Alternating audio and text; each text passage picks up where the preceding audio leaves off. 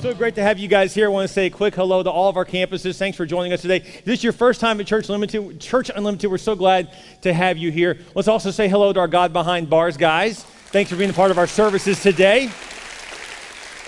We now have over a thousand men watching us in the prisons. That's really exciting. So thanks, guys. Thanks for bringing your friends. They actually invite their friends too, and so I think that's really cool that they get to invite their friends to their church, and I, I, just I love hearing about that. So real, just so cool what God's doing, and God's moving powerfully even behind bars. Let's say our mission statement together real quick. What are we here to do as a church?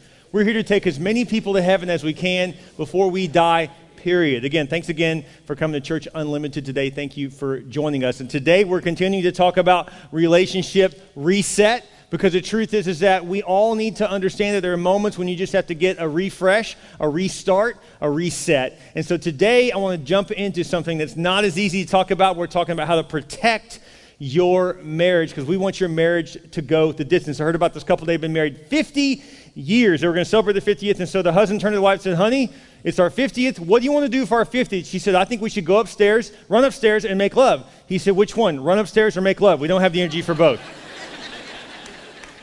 So, you know, I really want to encourage you that God wants you to go the distance.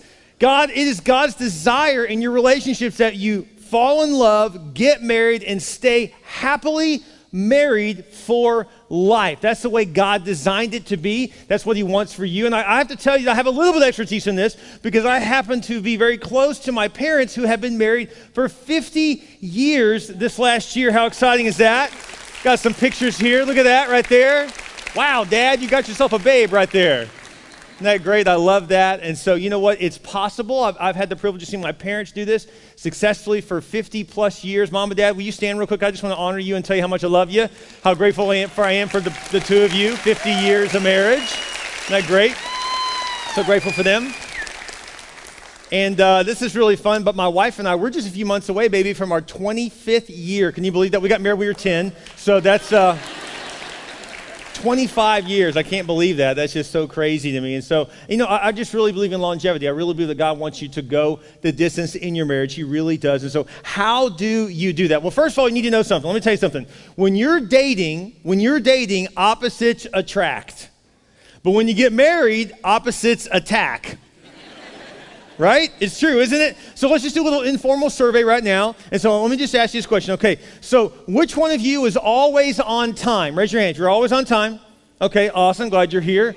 Some of you are in the back. Would you have to get here early to get in the back seat? I don't understand. Now, which one of you, when it comes to being on time, are more creative? In other words, you're late. Raise your hand if you're always late. Yep, yep.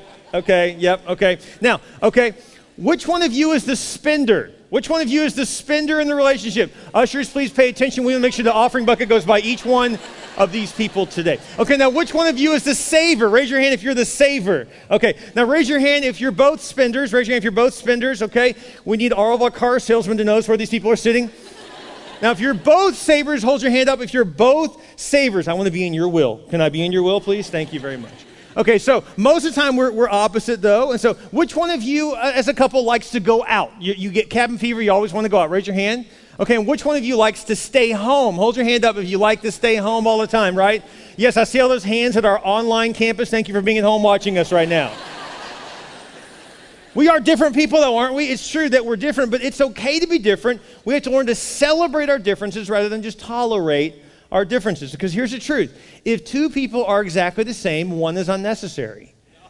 So God has designed you to be different. It's a healthy thing, it's a strong thing, it's a positive thing to be different. So, as I unpack these three things, we're going to talk about how actually sometimes our differences can drive us crazy. This is why people oftentimes divorce. They say we're just incompatible, right? This is what people say when they get divorced. But the truth is that marriage is the art of two incompatible people choosing to be compatible. Okay? We are all basically incompatible, which is a way of saying, why can't you be more like me? I keep telling my wife, honey, if you'll just be like me, we'll get along great. Right? Don't we all want to do that? Like if, if I could just convince my spouse to be just like me. But the truth is, is that they're not supposed to be just like you.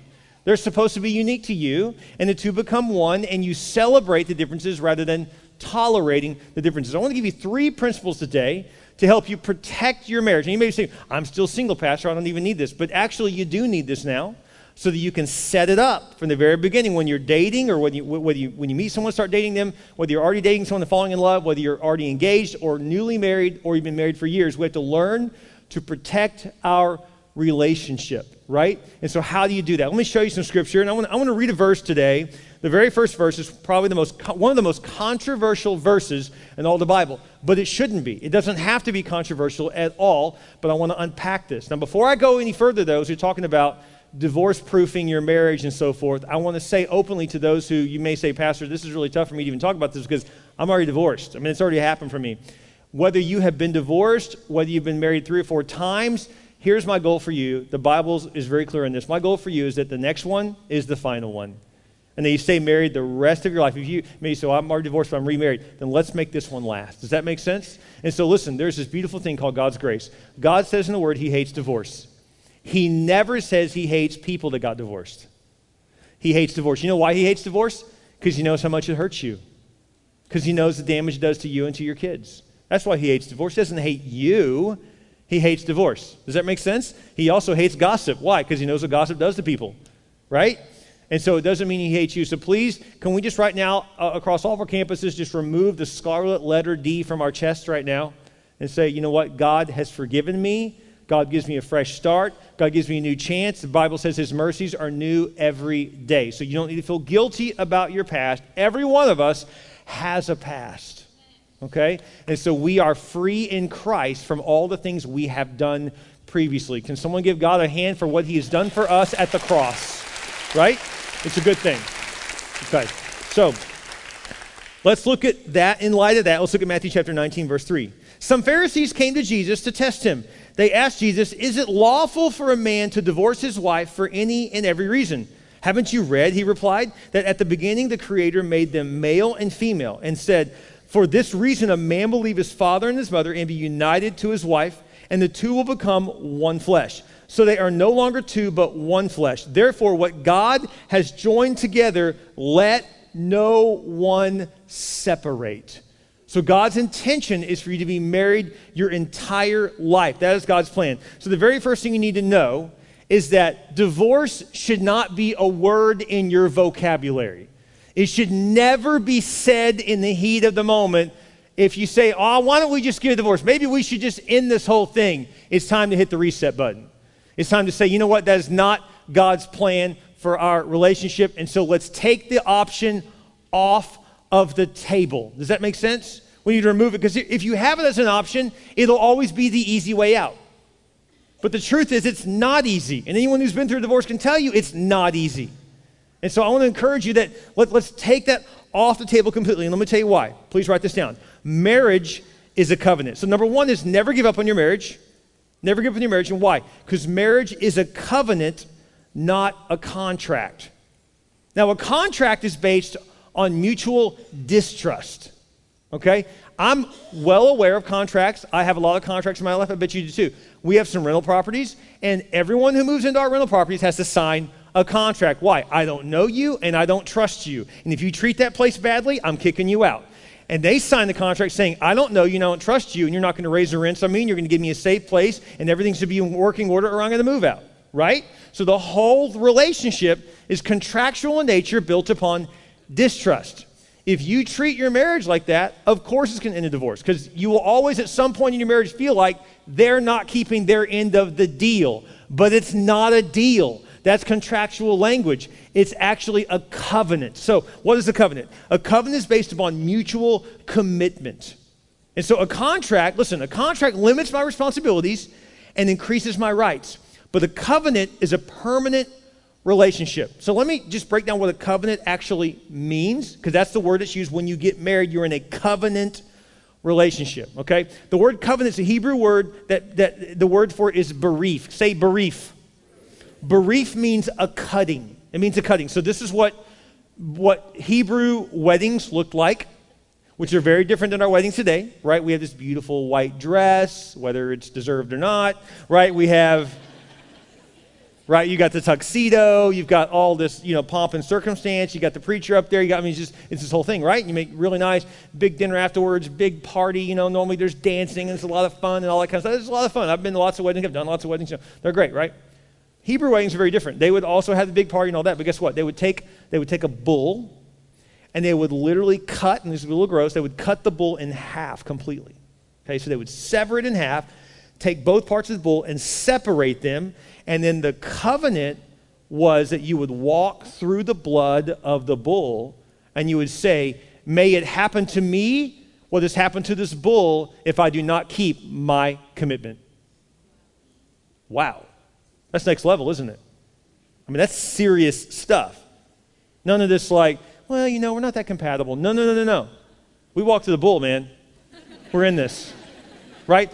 We are in this for good, right? This is no bull, all right? We're in this. We're going to stay committed to this thing. We're, we're, we're, in this for life. That's the way God wants it to be. And, and here's the truth. Here's the truth. I, love Andy Stanley said this one time. It's brilliant. He said, You can't unone what God made one. Did you catch that? You can't unone what God made one. Ruth Graham, Billy Graham's wife, she's already passed away in, with the Lord. You know, you know, Billy Graham passed away this week. He was an incredible godly man. The world lost probably the greatest evangelist of modern times since the Apostle Paul. I mean, he's an incredible man of God. And young people, if you don't know anything about him, please go look something up and read on him. He, he was a brilliant man, incredible, and uh, just, just go back and look at some of the early films. He was such a good looking guy, charismatic speaker, just phenomenal, gifted. I mean, Joel Osteen uh, has nothing on Billy Graham. I'm, I'm just telling you, and I, and I, lo- I have mad respect for Joel. I love Joel. But Billy Graham was the original. The guy was amazing. Please look at, again, if, you, if you're like, I don't know who that is, that's because he died at 99. Uh, but I mean, he was do, doing crusades all the way up into his 80s. And uh, I think he did a crusade even in his 90s. And so, incredible man of God. So, anyways, but Ruth Graham said this one time. She was a really funny lady, by the way. Billy regretted that he would travel so much that he did not at times prioritize his marriage like he wanted to. And so he regrets that. He actually said that later in his life. He's like, I love my wife. We were always faithful to each other, but I really should have made more time to come home in between crusades because he traveled the world over. I mean, he was personal friends with all the presidents, all the living presidents, and even since Kennedy, even the ones that passed away, he knew them all and was friends with all of them. It's crazy. Uh, but, but Billy Graham would go up to six months without seeing his wife and kids because he would be on these huge crusades. And so one time they asked Ruth Graham, they said, Did you ever consider divorcing Billy? She said, Divorce never, murder several times. Where my ladies at, right? Yes. You can relate to that. I love that. I thought that was just hilarious. But, you know, but let, let me just say this real quick before we talk about never giving up. You know, the funny thing about never giving up in your marriage, it's funny because this is the most sacred covenant relationship we have and we are more committed oftentimes to things that aren't sacred. Like, I've never heard anyone say, you know, I'm just tired of working. I'm just not going to work anymore.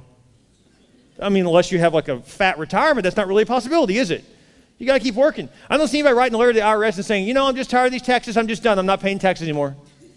It doesn't work like that. But why do we think that with the one thing that there's no option B that somehow we have this to say, I'm just tired of fighting for my marriage. I'm just, I'm just worn out. I'm just emotionally tired. You know, you don't sell your car because you run out of gas. Why are you ending your marriage because you feel like you don't have any love anymore? You got to put some more love in the tank. And if you'll add love back to the tank, you can be in love once again. In fact, I want to tell you something that may be a little shocking to you, but I really believe that if you don't feel in love, no offense, I don't care. Act like you're in love. Whoa, that's wrong. That'd be lying, right? No. You said, well, but that's faking it. No, I didn't ask you to fake it, I asked you to faith it. Say, I'm going to act on. You know, people say, well, I'm just emotionally drained. I don't have it anymore. I'm just done. I just don't love them anymore. But here's the thing that's emotions, and your emotions will lie to you. They really will. Your emotions will totally lie to you. Just like when a pretty girl walks by that's half your age on the beach, your emotions are lying to you. right at that moment. You can't listen to your emotions. Your emotions are wrong. See, the truth is, is that e- to emote is to show a feeling. It's emotions. But emotions is based upon a principal word that comes before it called motion. And the best way to change your emotion is to go into motion. So when you don't feel like working out, that's when you should put on your gym shorts and go work out. And halfway through, you'll suddenly say, Man, this just feels great to be working out, even though I didn't feel like it on the front end. Now that I'm doing it, it feels good. When you don't feel like eating a salad, and you want to go carb out, right? And have a big tank of Blue Bell in front of you, just going, this is great, right? How do you feel afterwards? feel horrible. But if you choose to say, I'm going to eat that salad instead, halfway through the salad, you're going to go, man, I'm so glad I did this. So you got to choose the right motion to get the emotions to then come. Quit trying to think my emotions lead me and then I do whatever I feel like. No, you should actually choose to do the right thing and then your emotions follow what you do. So if you act in love, you'll begin to feel in love again. We get the order wrong and say, well, as soon as I feel like it, then I'll do something for her or him. As soon as I feel like it, I'll act loving. As soon as I feel like it, I'll act passionate. No, you choose it and then the feelings come back. Does that make sense? So you got to make a decision. Now, I want, to say this real quick too before I go any further. Here's the truth. Some of you right now, when I said you're supposed to be married for life, some of you feel like I just gave you a prison sentence. Some of you right now are like, you have no idea who I'm married to. You're telling me to stay miserable the rest of my life. No, I'm not. I'm not recommending that at all. In fact, at the end of the sermon, we're going to address that. So just hang tight. If you feel like you're in total misery and you don't know what to do, the very last point of the reset, we're going to get to that. Okay? So do not hear a prison sentence. That's not what I'm saying. But what I am trying to tell you is that if you give yourself an out, you'll take it every time. No one who's been married 50 years, in all truth, can say, I always felt like it. There's no way. 50 years, there's just no way. Sometime along the way, you hit a rough patch and said, Man, I don't know. This is tough. This is harder than I thought. I've been pastoring this church for 20 years, and on most days, I like that. But I'm not going to sit here and tell you after 20 years of pastoring that every single moment was always great and I always loved it. There were times when I thought, man, I, I, I want to quit. Not very often, but there are a few times. There are a few tough seasons. If you're going to do anything for a long time, you're going to have some tough seasons. Why do you think that we say in front of a pastor, we say, what? For better or for worse? For richer or for right? So normally when they say for better, for worse, for richer, for poor, we say yes, no, yes, no. No, that's not what we're supposed to say. it's I do. It's I commit to both of those things, right? For better or for worse, for richer or for poor. And I hope it's for better and it's for richer, but it may not be. It may be for worse and for poorer. And so we have to stay committed during those times as well. And so it's not a prison sentence. It's a commitment that you can choose to make. So let's get down to the nitty gritty now. Let's get, let's get a little detailed in this, okay? So, so the biggest thing that you got to learn to do, by the way, is quit getting in this negative cycle. Okay? So they do something to offend you, then you say something offensive back to them. Now they're offended what you said. Now you're offended back at what they say back to you. Can you see how this is going? And so then you pop off to them, they pop off back to you, then you pop off back to them. Now you add a cuss word, then you add a cuss word, and now it's like, and now I'm talking about, I'm not even talking about Christian marriages. I mean, let's be honest in the house of God today, can we? It can get ugly, it can get nasty.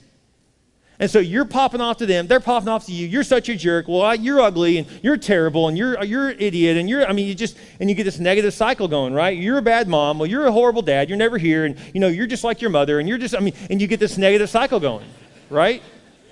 So we have to learn to break the cycle. Look what it says in Galatians chapter 6. Do not be deceived, God cannot be mocked. A man reaps what he sows. Whoever sows to please their flesh will from the flesh will reap destruction. Whoever sows to please the Spirit, from the Spirit will reap eternal life. Let us, here's the key part.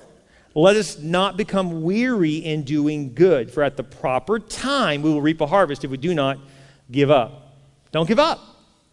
So this says here, though, that what you're sowing, you're going to reap. Let me tell you, what, what you sow, you will reap, men. That's true, isn't it? If you sow discord into your wife, remember we talked about last week, she's a multiplier. She's going to multiply more of that and give it right back. If you sow love and encouragement to her, she's going to multiply that and give it right back, right? And so, whatever you sow, I sowed love towards my wife and affection. She gave me kids. She multiplied it, right? I gave her a home, a house. She turned it into a home. She multiplied it. And so, whatever I give her, she'll multiply her. You give your wife a bunch of crap, she's going to give you hell. she's going to multiply it, right? So that's not what God wants for you. God wants you to multiply the right things. And so this is really important. How do you break this, this negative loop? It's real simple. Number two, we got to first of all go over here. We got to hit the reset button. Why? Because we're being negative. So we got to say, no, I'm going to choose instead to be positive, and I'm going to change my language. I'm going to change what I say. Right? The Bible says there's life and death in the tongue. Did you know that? Your words matter. And so number two, stop a negative loop with a decision to create a virtuous loop. A virtuous loop is right in the middle of your heated argument and they blast you, you stop and you go, you know what, you really look pretty. oh, I'll show you pretty. Let me tell. And then they say something bad to you back and you say, let me tell you something I like about you. Or women use it for your man and he gets mad and you say, let me tell you. And you, you say, but they're not going to respond right to that. This is going to even make him more mad. But if you keep coming with it, eventually, some, see, the natural human response is to respond to what someone does to you. So if you just break the cycle of negativity and say, I'm going to choose to be positive, I'm going to choose to find the good in you, I'm going to choose to catch you doing the right things instead of the wrong things, I'm going to choose to build you up, then guess what? The natural response to that is they'll build you up. It's just natural. If someone's screaming and yelling at you, don't scream back. Talk calmly, and guess what? Their voice eventually will lower because they just look like a fool to keep screaming at you when you're not even screaming back. And so if we learn this virtuous loop, then we can actually begin to get some positive feelings going towards one another. It really does change everything. Listen, you reap what you sow, but let me tell you another thing, by the way. You reap where you sow. So you don't just reap what you sow, you reap where you sow. Where are you sowing?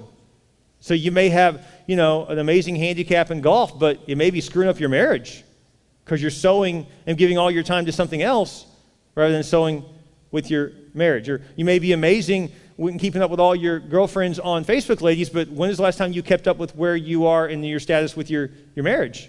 Right? So we need to sow at home, to reap at home. If you want to reap rewards in your home, you got to sow in your home. Does that make sense? So you, you reap what you sow, you also reap where you sow. So I want to encourage you to, to pour into that relationship. Now, let me just stop real quick and talk to singles real quick. Because you may be thinking, well, this isn't really appropriate. We're talking about marriages and when you're really struggling. No, this is exactly when you talk to singles. This is the perfect time to talk to singles. You know why? Because if you ignore the advice I'm going to give next, this will be you. Listen to me very careful, singles. I don't care how much you love them and how crazy you are about them. If you are fighting, or if you're having difficulties, or if you have any doubt about the relationship, break up. So, Pastor, it's kind of extreme. You tell me if I have 1% doubt? Yes, because when someone tells you you have 1% doubt, they're in denial, it's probably 30%. I've seen it too many times. If you have doubts, end it. You say, well, that seems really extreme. I'm trying to save you a life of pain. Because I can't tell you how many times as a pastor that I have actually wanted to say to a couple in pastoral counseling, I wanted to look at a lady and say, I can't fix the fact that you married an idiot. Please don't ask me to, to suddenly bring God's blessing in hand on something that you shouldn't even be in. God is not required to bless anything He didn't start. And so if you did it all wrong and now you're asking God to bless it, it's very self defeating. And yes, I know of the occasional stories where it still works out. Great. But do you want to have to ask God for a miracle? Wouldn't it be better to do it the, the right way at the beginning? And so you say, well, I mean, you know, we love each other. We're both Christians, but we've been immoral. But here's the problem with that. If, you're immo- if, if they'll be immoral with you, they'll be immoral without you. See the problem there? Whatever you see in them now that's a problem, you need to deal with it. You know what we do, though? The American way is this the westernized way of dating is this. We actually kind of close our eyes and, and don't really look. We, we want to squint our eyes and not really see the problem because we so desperately love them and want to marry them that we're in love with being in love and in love with being married that we kind of squint our eyes and pretend like we didn't see that fault, we didn't see that problem, and then we get married and our eyes are wide open and we're like, whoa, this is way worse than I thought. But way worse than I thought means you did know about it, you just didn't investigate it. Does that make sense? Did you know that 80% of women who were beat in their marriage were beat before they married them? 80%. They were hit before they walked the aisle. Wow. And we say, that's just ridiculous. Why would you do that? The same reason why you'll ignore another problem in your, in, in your relationship because you so desperately want to get married that you'll ignore the problem. And so what we do is we squint our eyes and act like that problem isn't there. Then we get married and our eyes are open to how bad things are. When the truth is, what we need to do is have our eyes wide open, examine every problem there really is, and see if you're really willing to tackle this and fix this. And then when you get married, then squint your eyes. Does that make sense? then you can learn to overlook faults. But don't overlook faults while you're dating. Look closely at them and say, How bad is this? Examine the faults, then overlook the faults when you're married. And so I want to challenge you, singles, listen very carefully. If you are not convinced that this relationship is on par with what God wants, get out of it. Because you're wasting their time and you're wasting your time. And if you've got a doubt in your mind, and yet you still look at the one that you love and you say, I love you, baby, I'm all in, but you still have a doubt, you are lying to them. God can't bless that. You may say, I can't believe you're just like breaking up all these couples. My goal is to break up hundreds of couples a day all across South Texas. I feel like I'm going to be successful. so that six months from now, a year from now, two years from now, you come to me and you say, Thank you, Pastor Bil because you helped me avert my worst nightmare. And I could take you to endless amounts of single moms and single dads that wish they would have listened to what I'm saying right now 10 years ago. Are you hearing me loud and clear, singles? I'm trying to help you. I'm firing off flare guns right now. Please listen, please listen. Protect yourself from the wrong person. God has big plans for you. Doesn't mean they're a bad person, just may not be the right person for you. I didn't say they're bad or evil. It just means that God's probably not in that. So we have to be willing to take a hard look and really examine to make sure this is really from God. Hey, by the way, next week I'm talking about a new series we're doing called March Through Madness. I'm really excited about this new series. It's a whole uh, theme around the NCAA tournament. It's going to be a lot of fun. In fact, next week, everyone that comes, the first 10,000 people that come to church next week get a free t shirt. Uh, everyone that comes is going to be really, really cool. And so you're not going to want to miss this. We're doing a big three on three tournament. And the winner of the tournament, by the way, gets free tickets to the national title, the, the game, the, the Final Four title game. And so you get free tickets to that. It's going to be amazing. We already got a lot of people signed up for that. We're going to have a blast. You don't want to miss this series. In fact, we're going to be giving you some invite cards. We want to challenge you to invite someone to come to church with you next week. They may not be into God, but they're into basketball. They're going to love this series. And so I'll encourage you to bring your friends, bring your family. It's going to be a lot of fun. I had no idea, by the way, a month ago when we subtitled this, How to Survive and Advance in the World Gone Crazy, that we'd be dealing with what we're dealing with right now. Had no idea that when I said how to survive, that we literally have kids scared to go to school now. I mean, it's crazy what's going on in our world today. And by the way, I just want to mention this real quick, and this may be a little controversial. I'm not really trying to be controversial, but I do want to share something with you. And I, I, I mean, I, I step in it all the time anyway, so I might as well. But let me just let you know something right now. At Church Unlimited, all of our campuses, we have a plan in place that no one knows about but us. If someone were to try something here, they would be taken down in under a minute. I just want you to know that. So, I, I mean, I don't know where you are on the gun spectrum. I don't even get into that, but I just want to tell you something. We have them, and we have them in the services. We have officers, we have FBI, CIA, Border Patrol, police officers, veterans, all conceal and carry right now. And so, listen, I have no problem telling you right now that this is one of the safest places to be in South Texas is in church on Sunday at Church Unlimited. And if you're one of these people that are crazy in the head and you got a plan for this church, I want to tell you right now, one way or the other, we're going to help you meet Jesus. There it is. All right. That's how we roll. So, one evening, a guy uh, was at his office party, and they were having a big office party, and his, his, everyone's getting pretty drunk, you know, and he was there without his wife for some reason, and his secretary got really plastered, and so he, she asked him to take her home, and so he agreed to do this, which is very foolish. And so he, nothing happened, but he still drove her home because uh, she shouldn't be driving the car. But it's still, he, he decided after he dropped her off, he's like, I think I just mm, won't tell my wife. So he decided not to tell her. Again, very foolish, shouldn't have done anyways. Nothing happened, but still, it shouldn't have, it's just foolish to even do it. He dropped her off at her house and he went home that night, you know. How was the party? Oh, it was fine. You know, didn't, didn't mention anything about dropping the secretary off, you know, that kind of thing. So the next day they were going on a date. Him and his wife were going on a date. They were going to go to the movies. So they're driving to the movie theater and he's feeling all this guilt, realizing he's holding something from her, right? As they're driving to the movie theaters, he, uh, theater, he looks down and he sees a stiletto underneath the seat. He's like, oh, no, you got to be kidding me. So he immediately slowly rolls down this window. His wife doesn't notice. And he says, hey, honey, check that out. And he points at something. And as soon as she looks, he grabs the stiletto throws it out the window. So they pull up to the movie theater. They're all getting out. And, you know, he's kind of waiting on his wife. He's like, what's the deal? And she hops out and she's like, honey, have you seen my shoe? I don't know what happened.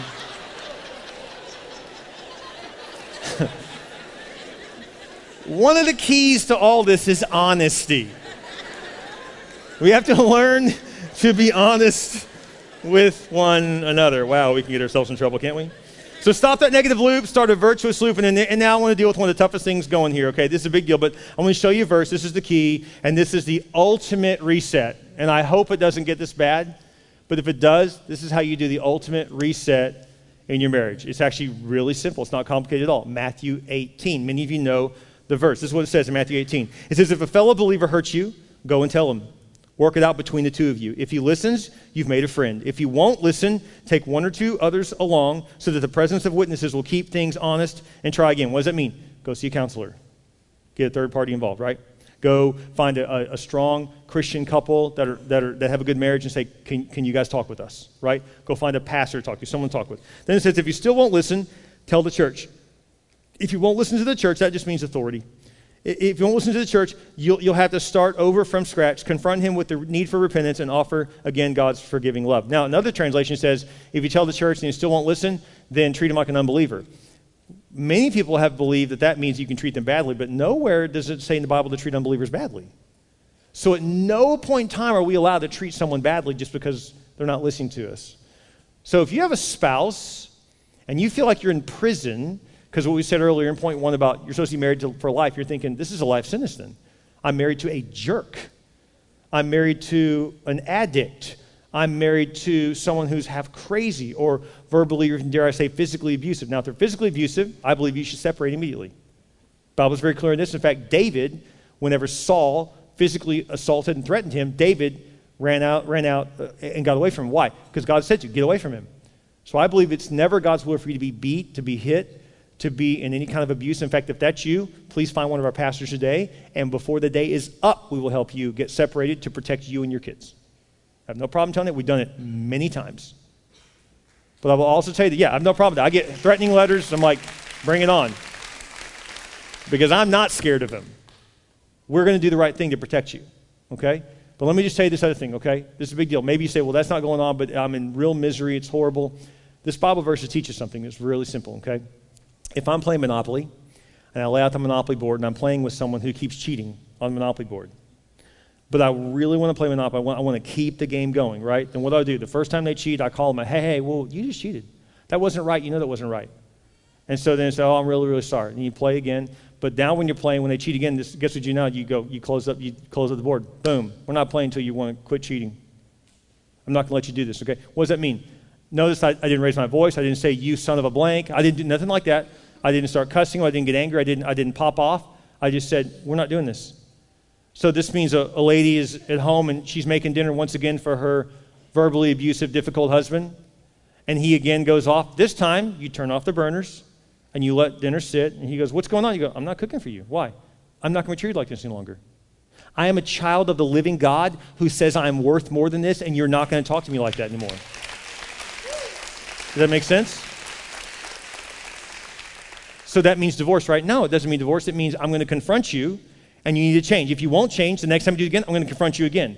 And then, and then the third time you do it, I'm going to confront you again. See, eventually this person's used to getting away with it with you, and all of a sudden when they're not getting away with it, now they have a decision to make. They're either going to have to change or they're probably going to leave you, one way or the other.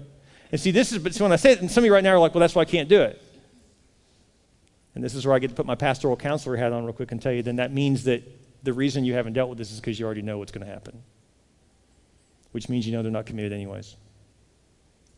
So actually, the denial is not on their side, the denial is on, on your side. And I'm sorry to have to tell you that, but it means you, you may be married, and in their mind, they're just there for a good time. So this may be painful, but either way, you will get a reset.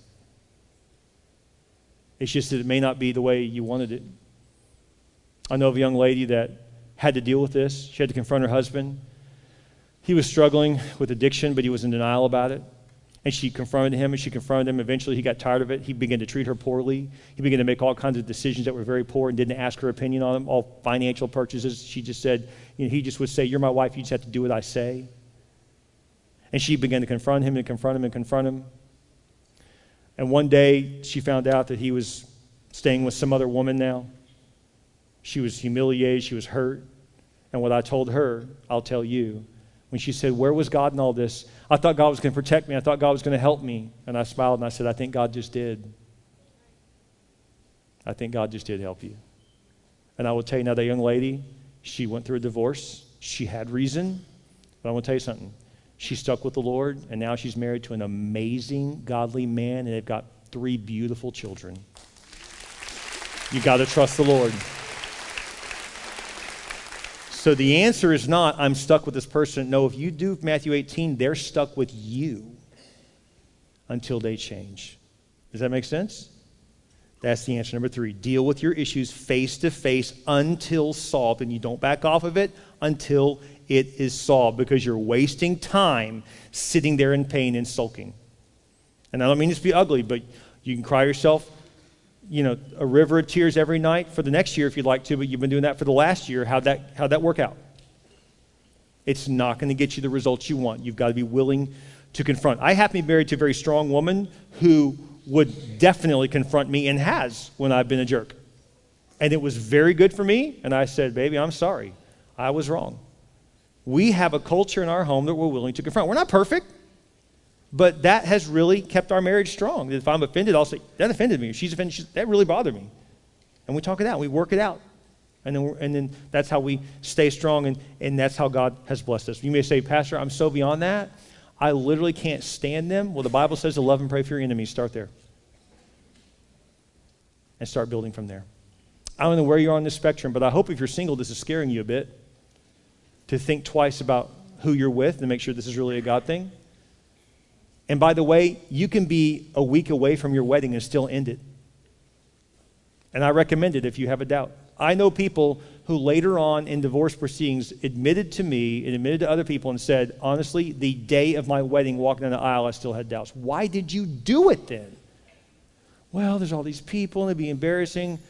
It's easier to return gifts and say, I'm really sorry, than to go through a divorce. Spare yourself the time. But if you're already married, God let a covenant relationship happen.